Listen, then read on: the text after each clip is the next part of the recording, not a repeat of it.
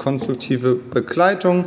Und wir kommen zu Tagesordnungspunkt 7, den, der Drucksache 23170, städtische Unterkunftsgebühren, Unterkünfte für Geflüchtete, Gebührenkalkulation ab dem 01.01.2024 sowie Änderung der Benutzungssatzung. Haben Sie hierzu Fragen? Das sehe ich nicht. Dann kommen wir zur Wohnungsnotfallhilfe unter Tagesordnungspunkt